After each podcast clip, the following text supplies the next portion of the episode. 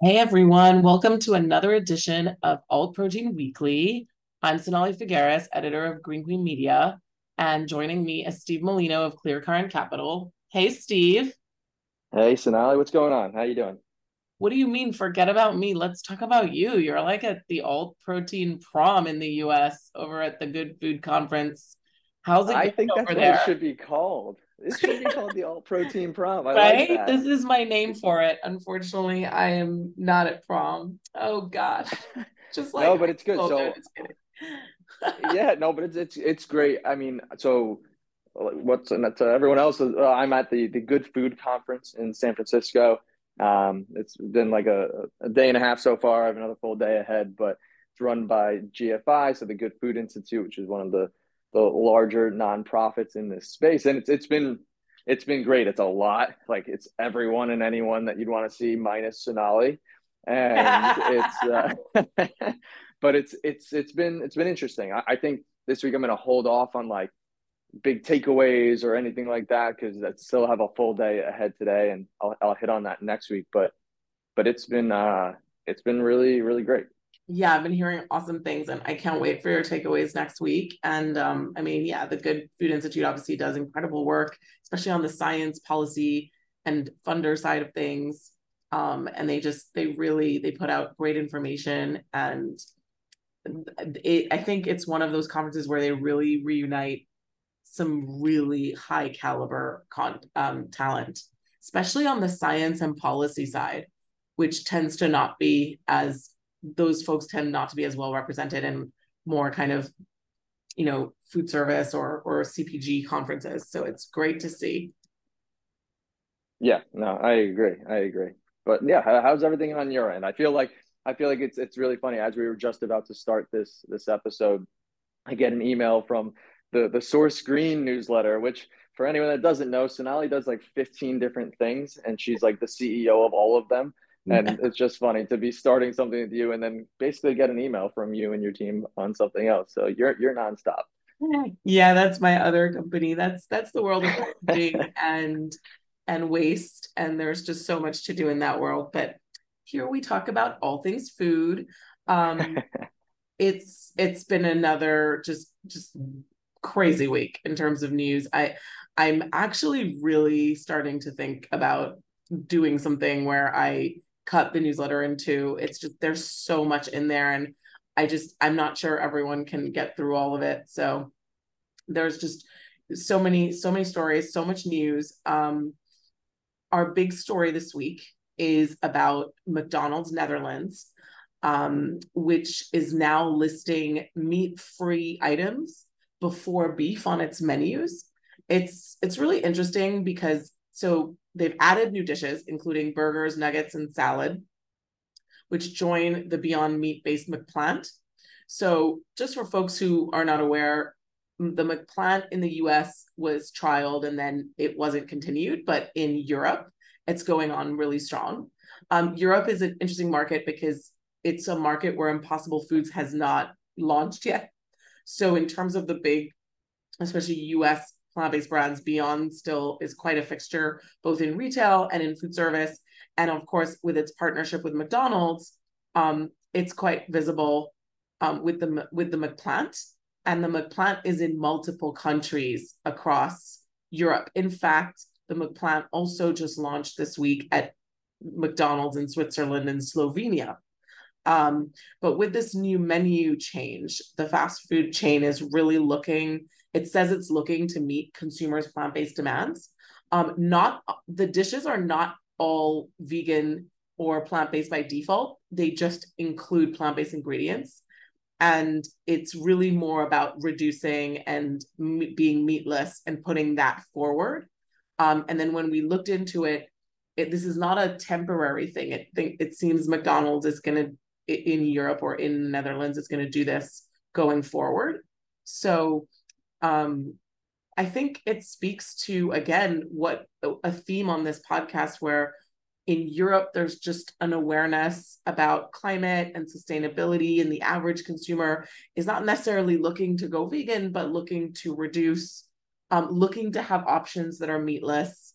And food service and retailers are really going for it and and working to meet that that demand. What do you think? I I think this is as always something that I love to see and I'm like why can't this happen in the US right? Like I whatever's going on in in, in Europe is just so positive. I I my head always goes to I really wish I understood what made this or what's making this a permanent change in these countries in, in this region of the world as opposed to the temporary test launches that we see in the US like M- McDonald's and and KFC and uh, and even even Taco Bell in the US have tried things and launched it it seems like there's generally positive receptions from an outsider's standpoint but then it gets taken off it, it's not kept permanently so in in in Europe or in the Netherlands in this case it's um, it's very encouraging. I wish I had that data, right? Like what what was the driver? They say it's because consumers are demanding it, but is it is it just from that? Is it really the corporate executives in those regions are more open to it? Is it that regulatory bodies in that area are trying to get McDonald's to change? I don't know what the answer is, but that's where my head goes to. Either way, this is amazing and it makes me excited from like a long-term standpoint because McDonald's is a convenience play. People go to McDonald's, yes, because of price and it tastes good, but like a lot of people go there just because they have no time and they need something quick uh, and easy. And that includes people who have kids. So, yeah, obviously, it's not the healthiest thing to feed the kids, but that means kids in the Netherlands and kids in these countries where this is becoming more prominent and permanent um, the shift to a plant-based menu in in some capacity, even if it's not fully plant-based, that's going to become the norm for them. They're going to get used to seeing that uh, for their their whole lives. So the long-term impact of this could be pretty pretty major. Exactly, Steve. You're you're hitting the nail on the head. It's it's it's all about signaling, right? And nudging. And this is a major move by arguably, you know, the most visible fast food, if not restaurant chain in the world. Um, and you know, those golden arches have power. And for a hundred percent the norm, exactly. And this goes back to what we talked about last week with the research about the recipes and how meat recipes are the norm, and we need to switch that. The idea is I think we're getting more comfortable in the space with this idea that it's about reduction and it's not mm-hmm. about converting to one thing or another and in europe you i don't have exact data right but there are a few things in europe that we can point to one of them being that there ha- it has been less of an extreme conversation in europe where yes you yeah. have vegans and the animal right led movement but in terms of a sustainable diet and reducing meat that has been much more in a general sense of it's a responsible climate action to do. And I think the other thing that that you can see here is that McDonald's feels like it's meeting a demand. Whereas mm-hmm. the rumors I've heard about, you know, the trials in the US is that they looked at sales and the sales just like weren't there to justify mm. keeping it going. And I don't know that for a fact. And I don't believe McDonald's has gone on record on that. But then you have it in the UK where they did a trial and it was so successful, they went nationwide and then they started launching across countries. So McDonald's is moving where there seems to be demand. So the issue is why is the demand less in the US? Yeah, I mean, that's the key market and it's complicated, but still. Yeah, no, I mean that's that's the the billion trillion dollar question. Like what's driving the demand, right? So um I mean, so my, my head goes to the positive side on this one because yeah, it's not the U.S., which is where a lot of my my time and energy gets focused, but I do focus internationally. And I mean, if if all of Europe is is seemingly shifting to to this direction, um, then that's great. This is a very positive signal in in, in the right direction. Absolutely. So, what else stood out to you in this kind of really full newsletter this week? It was very full. I was like, all right, let me, I'm going to prep for this. I'll read through, I'll pick my things. And it's like, oh my God, this is a very long one, which is, which is awesome. Right. Um, but uh, actually it was the, the next thing on the newsletter uh, about upside. So it says, Upside Foods announced that they're going to have a new commercial scale manufacturing facility near Chicago, um, and that'll be producing ground cultivated chicken products with um, millions of pounds uh, per year of initial capacity. That's super vague. Millions. I don't. It could be two million. It could be a hundred million. Right. So I, I don't know what that means, but either way, it says new facility. And honestly, I'm I'm really interested to get your take on this because my take was like a little frustrated to say the least. I'm not an investor in upsides with with the firm that I'm with, so I don't have inside information or anything, but I care about this space. And when I see when I think of upside, I think of over $400 million that have been raised for this one company to make cultivated products. And they have a a very well known facility in Emeryville, California. There's a lot of videos and pictures with beautiful 20,000 liter bioreactors that are just stacked next to each other, right? There, there's a long line of them. It all looks nice and perfect. And then even somewhere else in the newsletter talks about something that came out uh, that says their current production process for what's on the market is not scalable because that's for whole cut meat. And this new facility is focused on non-whole cuts, minced products, which that is the more scalable approach in the here and now, right? It's still going to be really hard to make it at a good price point, but that's the more scalable approach. All that's to say is you raise $400 million, you have a beautiful facility that has many bioreactors and it's state of the art everything. Why are you building a new facility? It doesn't matter even if it's in Chicago and there's a lot of meat production out there, like it, or in that in that area of the country. Like if I was an investor, I would be a little pissed. I'd say you blatantly overspent on something that was completely unnecessary, which is a state of the art facility that apparently does a bunch of nothing in Emeryville, California. So, I mean, I, I might piss off some people at Upside for saying that, but that's honestly what I thought. So, yeah, it's great. Build the facility. I hope it's successful. But from a cash flow management standpoint, crazy inefficient. But what do you think? Uh, it's a yeah, it's been a tough week, I think, for upside if if I if I'm looking at it, because obviously the there was this, you know, big piece in Wired where it seems the the reporters um got a bunch of information from either former or existing upside employees. It seemed like there were quite a handful um, no specific names, all anonymous, but enough where it felt like there's there seems to be some issues um, at the company. Um, and what I'm hearing, I'm not, you know, I'm. It's really interesting to hear your point of view as an investor. I look at it more. I was looking at it more like, okay, if a consumer would read this, what's what are they getting from it? I have to say the piece was ex- extremely long and extremely technical. And I'm not sure the average consumer would follow um, the whole thing and and actually be that invested because you're getting into the weeds of you know how cultivated meat works and whether they're using a bioreactor or these kind of roller bottles. And in the industry it had been known that they'd been using the roller bottles. So it for me this the article for a consumer or a mainstream reader just goes into the pile of oh you know lab grown meat is either a scam or it's it's it's just not going to work I, I think if you're not a fan of lab grown meat already you're it's just going to get you to not still continue not to be a fan but if you're curious about it and you're not particularly scientific i don't know that this is the piece for you.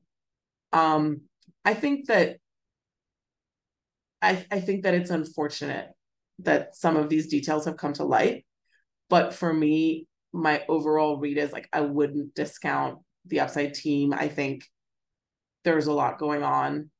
And I think I think the next kind of 12 months for them are going to be critical um, I think the bigger issue is that they are sort of a beacon in the industry. They were the official first incorporated cultivated meat company in the world. They've raised the most money of any cultivated meat company, I believe. Um, so there's a lot riding on it. They are one of the two companies that got regulatory approval. Notably, though, the regulatory approval is for the whole cuts, not for the ground chicken that they would be using their new facility for. So mm-hmm. that would require another round of of approval. So that's another interesting fact.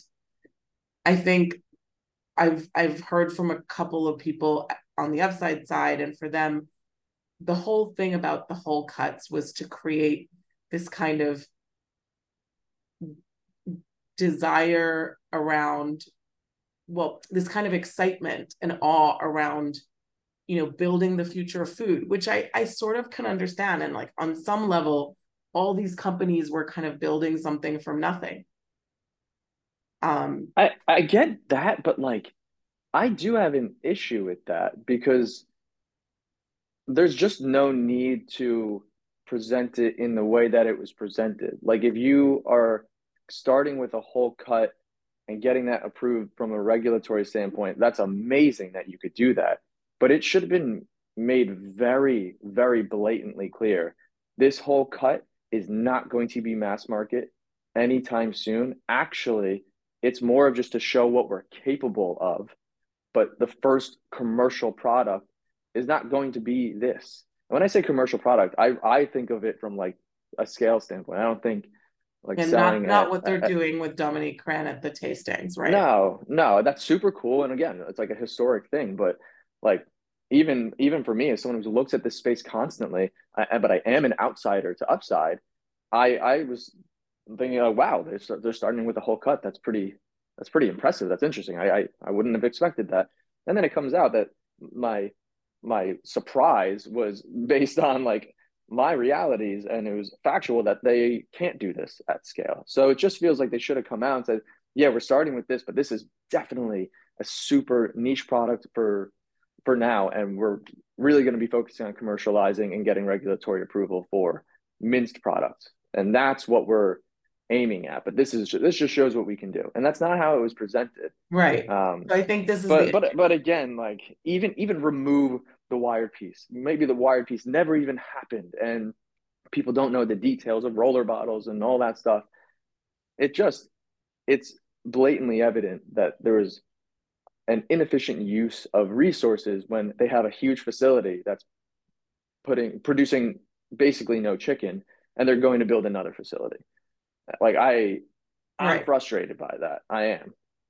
And that's understandable. And I think I, I think you know the probably most most investors would agree with you maybe perhaps people at the company as well um, i think on the former topic that really comes down to you know whether you believe that a company should only be working on something that they're, going to ma- or or or how the, it's it's complicated because I can see both sides. I can see why they would work on something that is awe-inspiring, but eventually have realized that scaling that was just going to be way too was going to take way too long um, and so what's not clear is like did they change their mind along the way um, based on the tests and and pilots they were doing or did they know from the start for me i doubt that they knew from the start. I mean this reminds me of another founder talking about you know doing cultivated uh, crustacean lines and realizing after a few years that it's a lot harder than it seemed and certain mm-hmm. milestones were not able to be reached. Um and i think this is where it's like are they are they shooting for the stars and then not getting there? And then h- how much how how much of the of, of a founder's responsibility is it to alert the world about when they're not hitting the milestones that they thought they were going to hit right I, I that's a good point i don't think it's they have to tell the world right I don't think that that's even necessary. I, I think that's a more nuanced discussion around how to market things, how to, when to say what to who, um, and like there, that's going to be very subjective. So like I yeah I have my thoughts on what upshot upside could have done, should have done, etc. But like quite honestly, if if they did everything exactly the same as they've done, like and but and they this new facility was not being built I I didn't really have much of an issue with what they were doing. Like it's okay, so you you got regulatory approval for a non-scalable whole cut product. Fine. okay, like you're not going to scale that. That's okay. You didn't really make it as clear as maybe some people thought you should, but whatever. Like when the when the Wired piece came out, while it was a very well written and researched piece, I didn't really care that much, right? Like I just didn't think it would have that much of an impact. But that changes entirely when all of a sudden they're saying, not only is this not scalable, but everything we built at that huge, great facility that everyone's seen so much of, that's actually not even operational. And it's just going to be a nice trophy. So like that's now I care, right? like that because like that's just like oh a, a blatant misuse of of money that either could have been used better by upside, maybe it could have gone to other companies in the space to push impact forward. It's so I agree with you on the nuanced marketing idea, but and maybe I'm gonna get a lot of a lot of uh I mean I'd like to a lot of pushback from upside on this, but like I I'm I'm I think this is a really bad look for them. I hope that we get some feedback from listeners and if anyone's at upside and from other investors and from other startups in the space about what people are feeling. I mean, it's never it's been a hard time in general for alt protein and media headlines have not been kind and and information, you know, like outings like this don't necessarily help in general.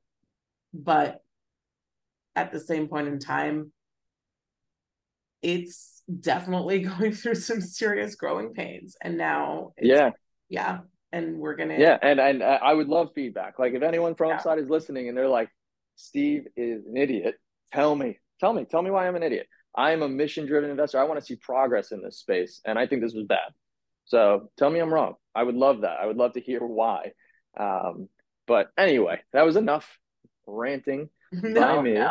We, we what about you? Hopefully, you have something better to talk about.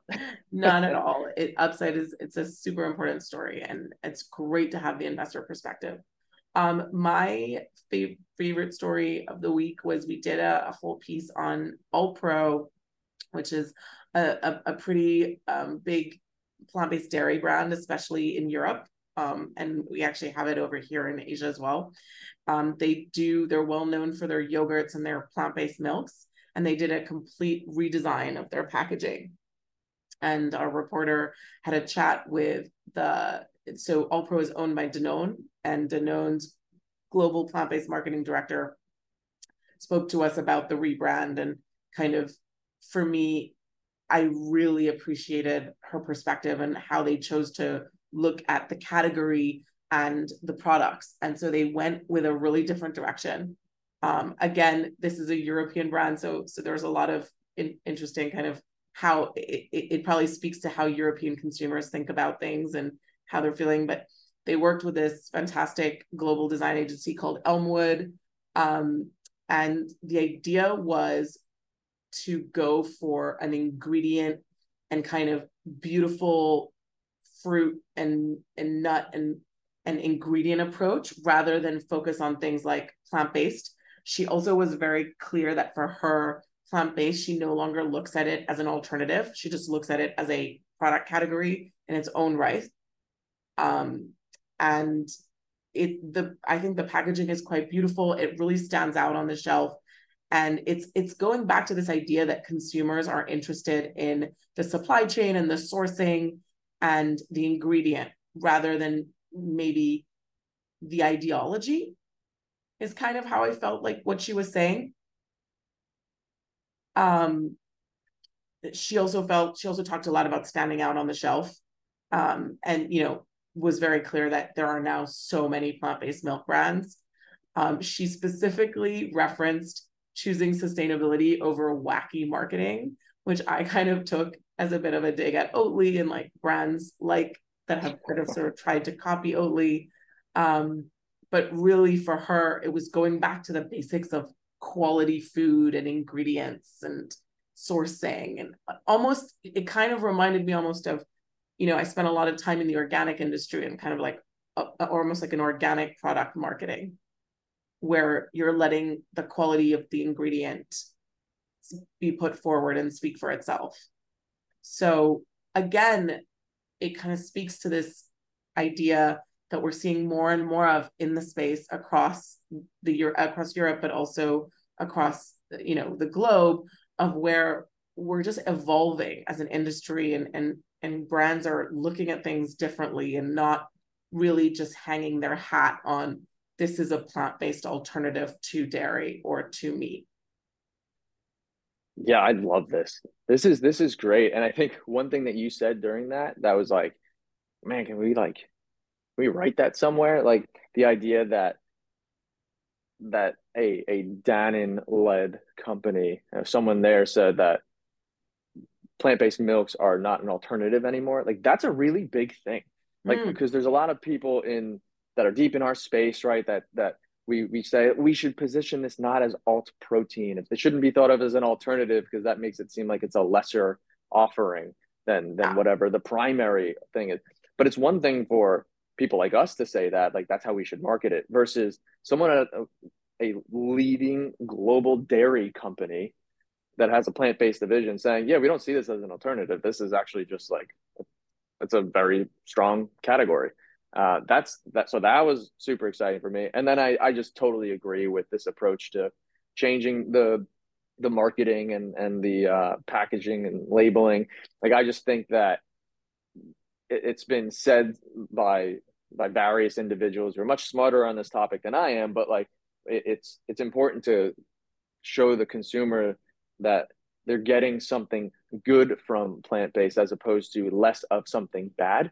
Um, so highlighting the positive nutritional benefits of, of Alpro's plant based milks um, and why it's why consumers are getting something positive out of it. That's much better than saying like vegan or plant based or like or like dairy free or whatever you want to call it um because people want to feel like if they're buying something they're getting they're getting a benefit from it so and this is just again a similar idea to the McDonald's discussion just massive massive players that are really thinking thoughtfully about this and moving the needle so i think this is great absolutely i mean she has this quote where she says by highlighting the ingredients we bring back plant based to what it's about, which is the absolute beauty of plants and what they offer. So that's really at the core of what this. I'm assuming someone like, like, like this person, um, Hedwig Borgers, who's the head of of, mar- of plant based marketing at Danone. I'm assuming she has access to every single piece of information and data. Um, oh yeah, data, right. So like this is someone who is not guessing is is working with a team of experts and has access to all the data and for for them to come out with this messaging and this this packaging style it's it really shows you that the space is growing evolving and we're rethinking and repositioning um the whole the whole thing and i think yeah the world the word alternative really needs to be moved we need to move on from it Definitely. Definitely. All right. Well, it's it's that time where we where where I'll let you do it this week. Pick a a positive story to end on. I guess we've had yeah. So it's funny because I feel like the, the story you just brought up with Alpro, like that seemed pretty positive. So like I'm I'm I'm happy already. But um, the one that I'll call out is that um, PepsiCo they unveiled that they they have a, a brand uh, called Muscle Milk I, I actually don't know how global it is, but I can tell you that in the US, it is an incredibly prominent brand. It is primarily used by health and wellness and fitness enthusiasts as a protein shake. Oh yeah, um, that, that brand is in all the gyms here and across. Okay, don't worry. It's it's. I wouldn't say it's as much in the supermarkets, but it's in all the kind of health and wellness stores, and then protein powder stores and the gyms. The gyms, a lot of gyms.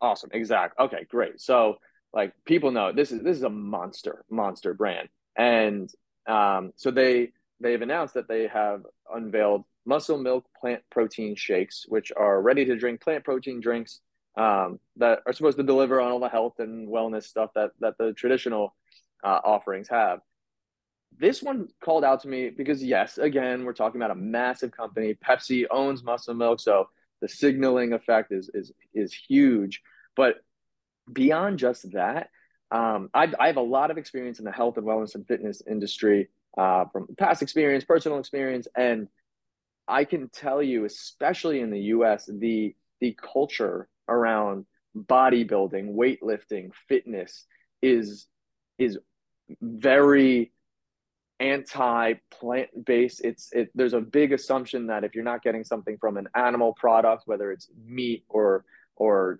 dairy or eggs that it's lesser right from a fitness standpoint. So and and one of the biggest players in this space is muscle milk. So for the them to come out with a plant protein offering it's we'll see how it does right i'm hopeful that it does well because that's that's going to be a really important aspect but this kind of reminds me of what we were talking about with McDonald's in, in Europe and the Netherlands, where the signaling effect on the behavior change for people is, I think it has massive potential because this isn't, there are already plant based protein shakes that exist worldwide, right? There's a bunch of brands, but they're not muscle milk. And muscle mm. milk is, they're a signaler. So if this was just, oh, another plant based protein company came out um, with, with a protein shake, I really wouldn't even care at all um, that that would be great, good for them. Hopefully they're successful, but I wouldn't think much of it. But this is muscle milk, and that's that's different to me. So I I love this. I love that, and yeah, you hear muscle, you hear protein, you hear hate to say it, masculinity, sports, fitness, strength, power. So for that again to have, as you call it, the signaling of something that is dairy free as part of that it's it's super powerful super strong. I agree. So i feel like we we we went, we went a little little hard on the the upside piece but other stuff has been pretty positive this week to be honest. it's been really positive in terms of just evolution and i hate hate to bang on my on my same drum as always but understanding your consumer and hearing what they want and adapting and big brands really making moves. This is this is positive stuff.